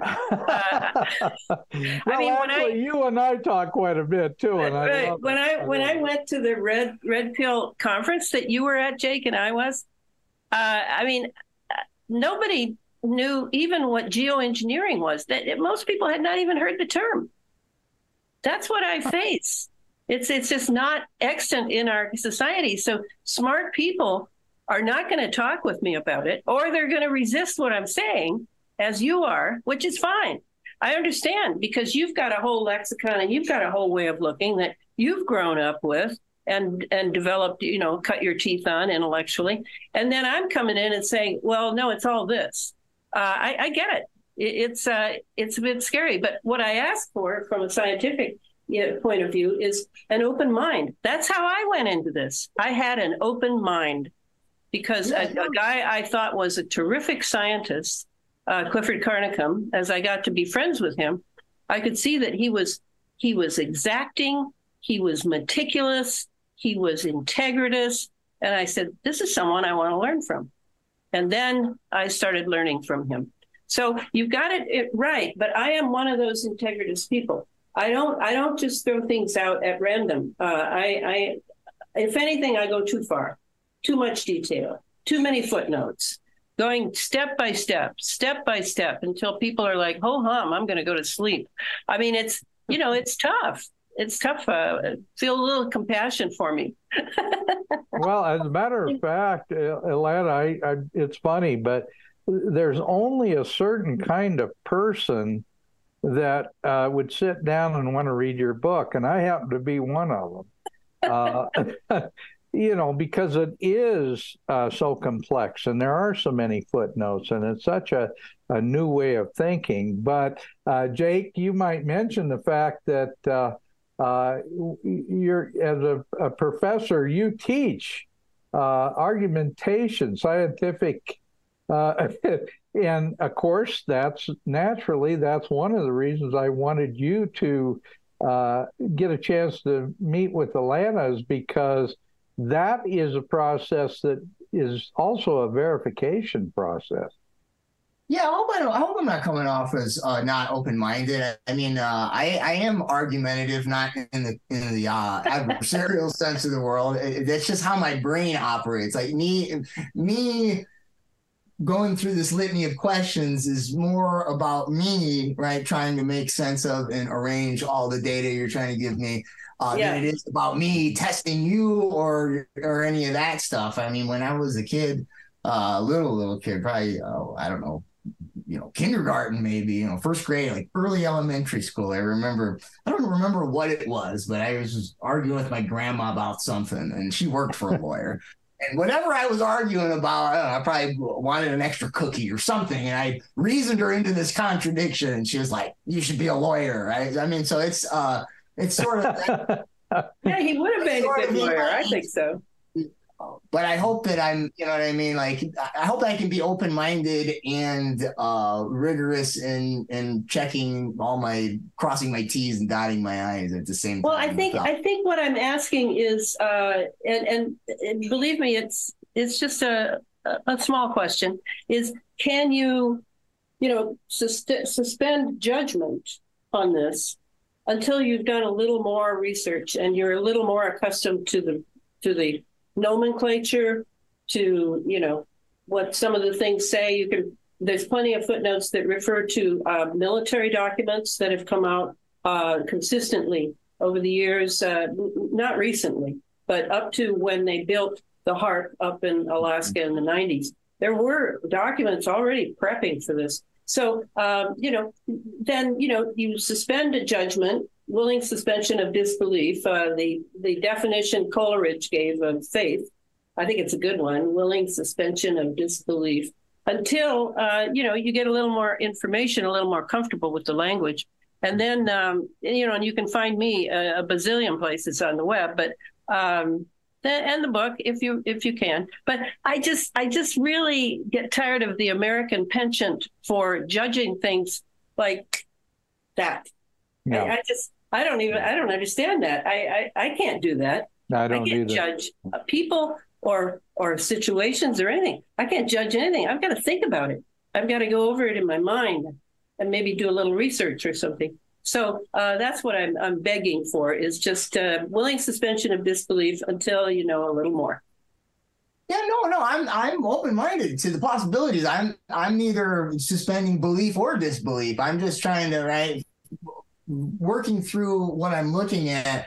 Uh, like I said, I mean, if I look at each piece individually, there's definitely something there, right? And so uh, I'm not I'm I'm not uh, unwilling to try to look further to see if I can find other data that shows how it's connected. But Yeah. right now, that's we're in this in this dialogue at this moment, right? I'm I'm uh I guess you could say I'm at best agnostic, right? That I'm I'm trying to find something concrete to grab onto. But agnostic is not right. It's not uh Right, atheist. It's not It's- na- not it's not a, a negative. It's kind of a neutral. Yeah. Yeah, and you know, I mean, that's uh that's oftentimes even in my own research, right? You know, if I when I put the pieces together, I try to say I'm pretty sure, right? I'm pretty sure that what I'm looking at and what I'm inferring is gonna uh is, is on point. So like when I talk about uh, the emergence of a social credit system in the United States that's going to use all the various devices that hook up to the, to the schools, the adaptive learning courseware, the biofeedback wearables, things that are not commercially uh, in the make yet, such as the brain computer interfaces. Um, and Oh, they I are, see- but they're happening. They're happening. BCIs, those Yeah, are the nanotech. National Science Foundation, Neuralink, Facebook. Okay, right. But what I what I mean by that is that right. Last I checked, Musk was uh, messing around with human trials, but right, uh, ex- unless Well, Musk you is not someone you should pay attention to. what's that? M- Musk is not someone you should pay attention to. He's a poster boy. Um, Sure, but what There are much right, better uh, people. I'm not a Musk fanboy at all. I mean, you know, I wrote about him in my book, right? His granddaddy was part of Technocracy Inc., and he's got his hands in every technocratic yeah. uh, agenda you can think of, right? He's got the he's got the Starlink satellites, right? He's, running cute. He's cute. Yeah. He's useful. interfaces. He was on the board for OpenAI, right? I mean, like everything that would that would come together to build a social credit system that could data mine all your bio algorithms through the Internet of Body and Internet of Things. Uh, he's he's got his hands in it. Uh, I'm just saying that, right? As far as uh, my research goes, uh, unless you're a paralytic or an epileptic, um, we don't have brain computer interfaces commercially available just as some sort of cognitive enhancement that, that he that he purports Neuralink will be. But right, I could easily see right based on 60 years of historical research and development and the fact that they are getting ready for human trials and several of these companies are working on And them. that they lie all the time. You're not including that. Well, and then to see that in China, uh, they have a ubiquitous system of surveillance that can be plugged into their social credit system through Sesame Credit, right? And that uh, big corporations that partner with the World Economic Forum, like Alibaba and BlackRock and Salesforce, are all invested in that whole system. That, right, I could easily extrapolate and say, I'm pretty sure that, right? that's what they want to put together and they want to have that for everybody everywhere They've got it. It- It's already a done deal. Yeah, deal. it's there. already and- a done deal. Jake, Jake, um, and, and you said something early on, and so did Elana, and it's absolutely true. That what we understand, what we what what they allow us to see or perceive, is uh, roughly fifty to sixty years behind where their technology has advanced to, and and I I mean, if you want to look at somebody who is uh, invested in this technology beyond anything you can possibly imagine. There is a an acronym group that is like the poster child, and that's DARPA. And the Jasons. And the Jasons. I've always got to put the Jasons in. The Jason group. Please check it out. Those are the creme de la creme scientists, handpicked by intelligence agencies and top money to do work on the science that they're particularly interested in, even beyond DARPA. DARPA is sort of the mechanical next step. Right. But, It's uh, it's the, the, Jason funding. group. Yeah, Jason group is is hugely important. DARPA is kind of the funding and kind of the, I guess I would call it the gateway keeper. Is that a reasonable? and nut, and nuts and bolts that they're going to mm-hmm. figure out how to do it. They're given the idea with a few leading thoughts, and then they're going to figure out how to manifest it into something really physical and working. Yeah, and then IARPA, that's the new one. IARPA is the intelligence DARPA. That just mm-hmm. came out this last year, to my knowledge. Well and the internet itself right was once arpanet right and you have annie jacobsen No, not that one. That one wasn't I originally. know, I know, I know, I know. IR was something different. I know that. I'm just saying that, right? I mean, before we even get to right wearables, brain computer interfaces, nanotech, et cetera, right? This this medium that transmits all this information and all this software, right, globally, is the internet, right? And so, I mean, the baseline for all these other pieces that will, that will most likely eventually plug in, right, was right. It all comes out of same uh, organization, you know. So Yeah. I, I did want to say this, which is that you know, uh, uh, I'm this is not what I'm doing at uh, in this conversation. That is, um, well, I hope I'm being charitable to the person that was sort of challenging me at the conference, but I can't remember her name. Uh, and actually, I couldn't pronounce it when I was there, so I had her introduce herself when I did the chair. So apologize. Her I didn't see you at the conference. I didn't catch your your talk. No, I'm Sorry. talking about this. I went to a, a conference in Poland, uh, Jagiellonian. Oh, I see. and you know, I had people that were, you know, it's a few people. There's one guy that was a Rand Corporation guy that was, you know, basically arguing in favor of technocracy, at least in the area of cybersecurity. And uh, one of the panels that I was on, there was a young lady who was, um, well, she said, but she said, by no means, I'm not making apologies for China or their social credit system, but she wanted to point out what she called myths. And so we went back and forth, and what I what I asked her was, so if I understand you correctly, what you're saying the myths are is that it's not as ubiquitous as people might think. The Communist Party and the central government doesn't necessarily run it. And that in many instances, it's more like a credit reporting system than what they called um, sort of the the social credit metrics that would not be traditionally associated with right financial uh, credit implications right? right? Those were the three things right? And so you know what i sort of asked her was well i mean but but it's still there right? And it still does all the things that people think it does. It's just that you're what you're suggesting is that perhaps people are uh, worried about it in ways that they shouldn't be right now right and uh, you know, I sort of took, even though she said that um, she wasn't, you know, being an apologist for the Chinese uh, Communist Party and their social credit system, I kind of got the sense was. Yeah. I mean, not Yeah, least because she she spoke. Chinese and had studied there, but that's, I mean, she's a nice lady. I'm not trying to, uh, you know, Yeah. take her to task too much. But what I'm saying is that uh, I'm not doing that. And maybe she wasn't doing that either, but my interpretation of it was that's what sort of was the base, the, the basis of her thesis, because I didn't understand what was the point in trying to point out the myths, if not to suggest that uh, you know, don't look over here, it's it's not as bad as, as you think. So Yeah. I'm not doing that. I'm not. I'm not trying to suggest that it's not something that we should consider or look at. I'm genuinely just trying to figure out uh, how I can how I can piece it together in my own mind with enough primary data so that I I can confidently say right uh, that it's so. I, I had a student one time, uh, and I can't remember what he what he brought up, but I you know I kind of you know, I said something to the effect, well, I'm not so sure about that, and kind of moved on. And he was upset later. He said, Why did you shoot me down like that? You know, and I was like, I wasn't shooting you down. I honestly don't know if what you're saying is accurate. Perhaps it is, but I can't undermine mm, what I'm saying about the lesson in general by acknow- by affirming something that I personally haven't affirmed yet, right? And so we kind of came to a meeting in the minds. He was like, "Oh, okay." So that's that's where I'm at in this, right? So I, Yeah. you know, I, uh, yeah, Yeah. Yeah. Yeah. It's it's so touchy these days, isn't it? Everything's so touchy. Well, uh, Elana, I'm gonna I'm gonna say this. This uh, Jake is uh, brilliant. He he really is, and he's a great researcher.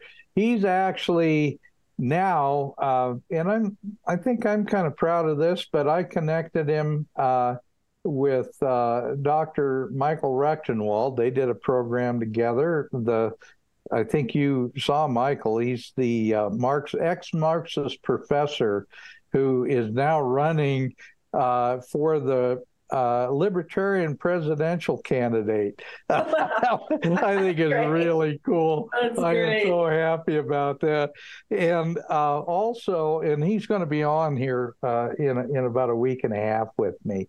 Um, but uh, uh, also, uh, uh, trying to think who else I connected uh, you with, Jake. Um, but you had me on with Patrick Wood a couple times. Pat times. Wood, Pat Wood, yeah, sure, Patrick Wood, uh, the technocracy, yeah, yeah, and I'm trying to do the same thing with you because I mean this is so cool to get uh, th- these kind of great minds together because it can really advance the program.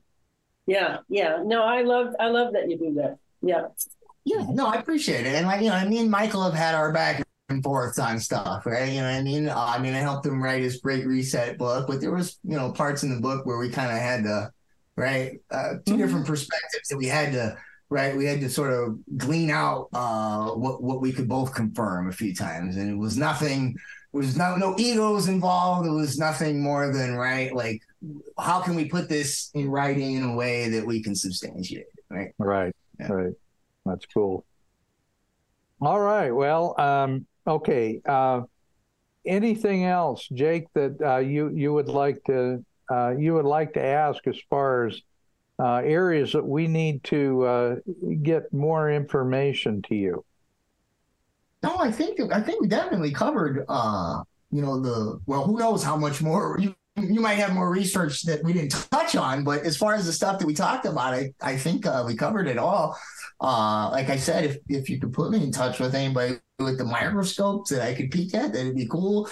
Um, I'd love to take a look at the book eventually. Uh, maybe this this uh, Poland trip to put a huge dent in my my reservoir, so I'm a little Mm-hmm. reticent to make uh, any uh, purchases for the library anytime soon. But eventually, I'll definitely get around to it. But if you get a copy and you want to and you want to barter, uh, I'd be happy to uh, dig in and take a look at some of those endnotes. Okay. Okay. Yeah, I think that's, and I may uh, intercede there, Jake. I may, as long as you'll send it back to me, because it is an excellent, excellent book. I would Uh, send it back, but here's uh, I get really busy with stuff, and sometimes uh, I don't even go to the PO box for like a month at a time. So I'm reticent to say yes, send it, and then like a month or two goes by, and either I haven't got it out of the PO box yet, or I haven't had a chance to look at it, and then and maybe forgot to send it back promptly. So that's the only reason I'm I don't want to say please send it. Otherwise, uh, I would say yeah. If if you live down the street or something, right? I yeah, I would feel better. Yeah.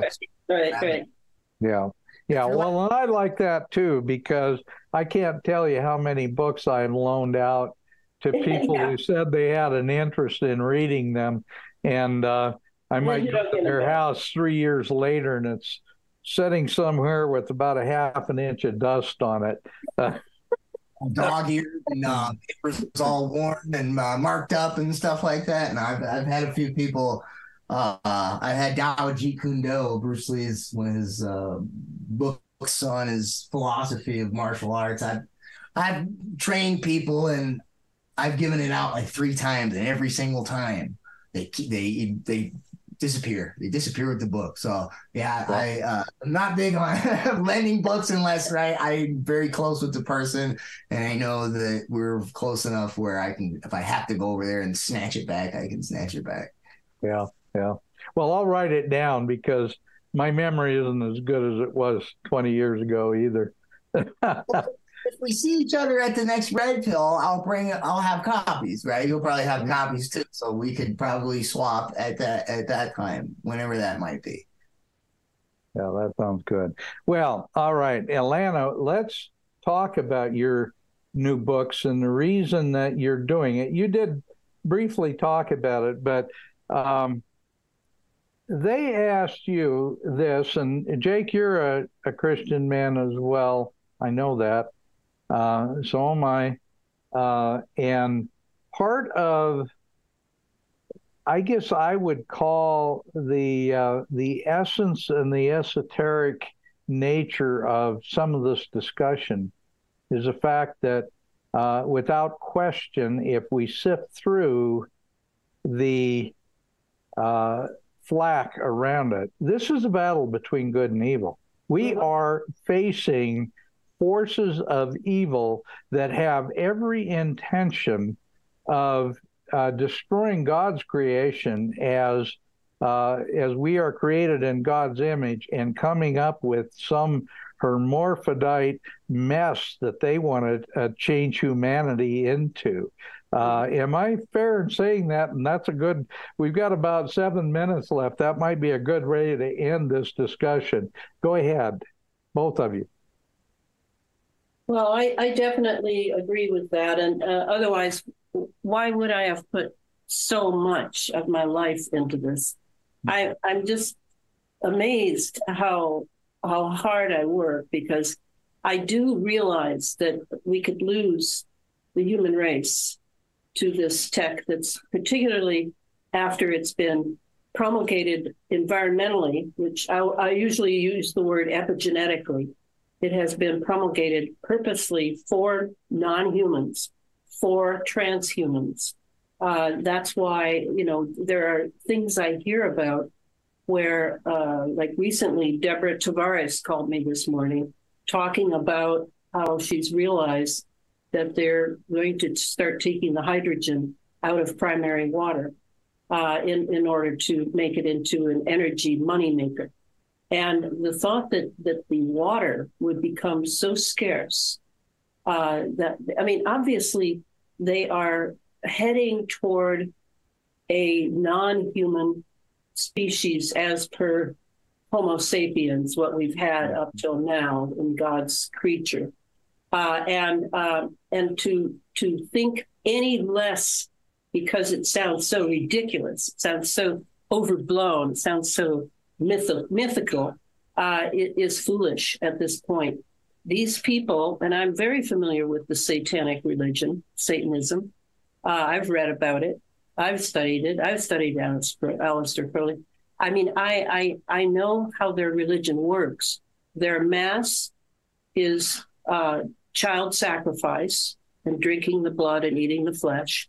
Uh, their um, the, the the core of their religion is stealing children for the sake of as much ritual activity as possible to feed the demonic. Uh, this is all real. Whether you think it sounds like a lot of baloney or not, uh, that's not how they think of it. They really, really, really believe in it. And if you've ever met a Satanist, I've met two totally practicing Satanists. You know, I've met kids too, but no, I'm not talking about them. The practicing Satanists, very interesting to be around them because they are not at all. They they are they are sort of empty vessels. Sort of, there's nothing human in them. Uh, and uh, so for me, I very much know what we could all become if we become machines, and uh, and we are taken over by 5G, 6G systems uh, under an AI that may or may not be programmed or have a, a demonic element incarnating into the AI. Uh, you know, I never forget what Geordie uh, Rose said, the the CEO, a CEO at uh, at the uh, dark uh, the the computer company that's just north of me, uh, when he said that when he is near the um, the computer, he always feels like he's worshiping at an at the altar of an alien god. I I, I don't know about you, but wow, I, I can hear the truth in that.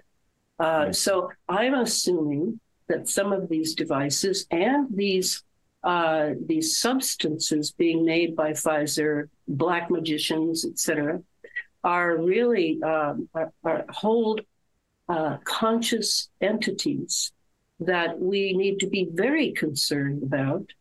Uh, I mean, those in Christ, in my opinion, uh, do not need to worry in the sense of being that they don't have a vacuum in them.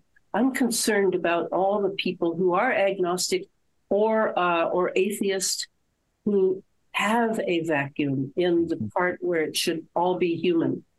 And uh, nature abhors a vacuum. It's one of the old tenets of the old science, and I think that's right. I think you can you can be in you can have something come into you that begins to take over those places that you have removed your humanity from, such as the C, you know a businessman uh, who uh, is concerned about profit and the bottom line and his career, etc., he can very easily have jettisoned his humanity uh, with all sorts of BS uh, to explain why he's, you know, uh, serving this purpose uh, wherein people are now starving or land is being destroyed or all these things, uh, all these moral things. He's, he's abandoned his humanity well, then something can happen to him that I don't know that I can help him uh, beyond uh, in this life or beyond death. I don't think so.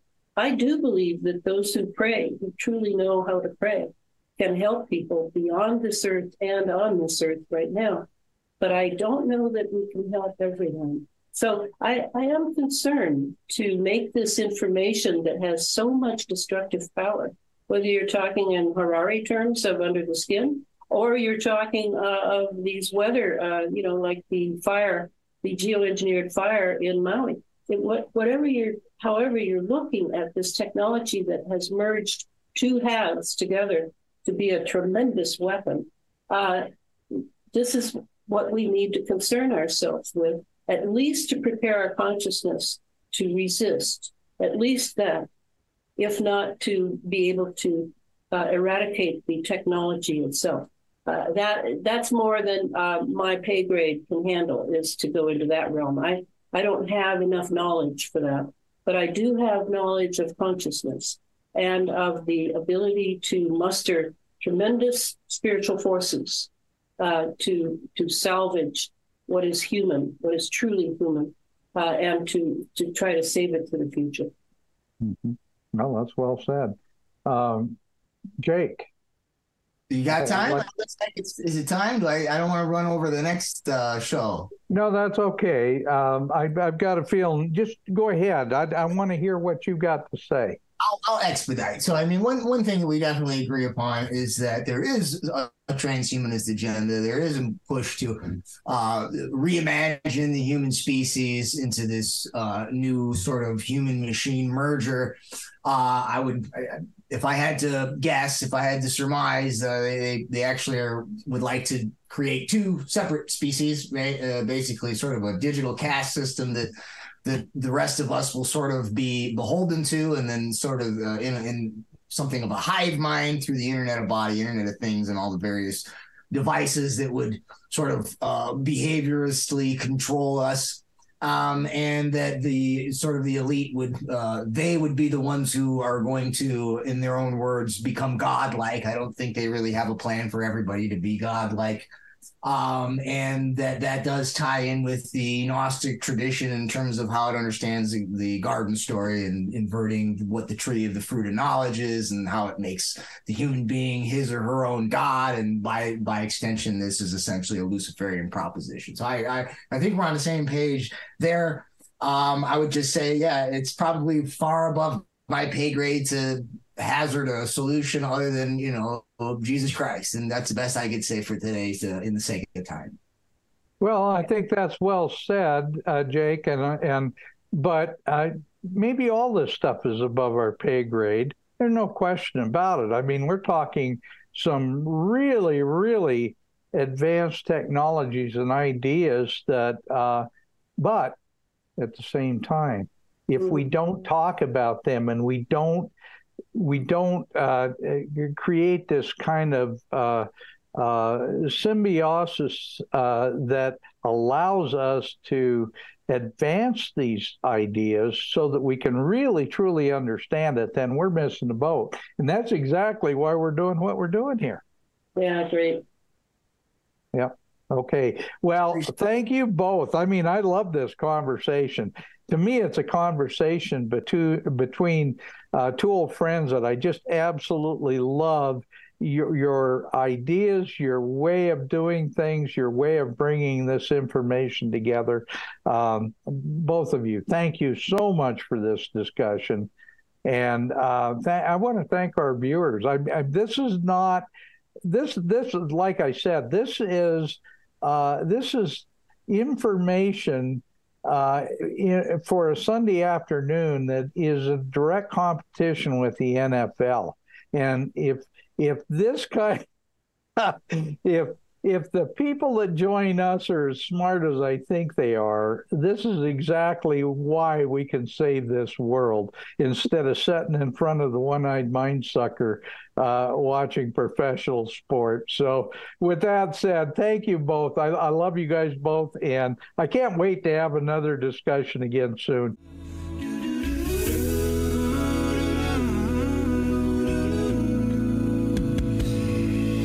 From the lakes of Minnesota. To the hills of Tennessee, across the plains of Texas, oh, from sea to shining sea. From Detroit down to Houston, and New York to LA, where there's pride in every American heart, and it's time we stand and say.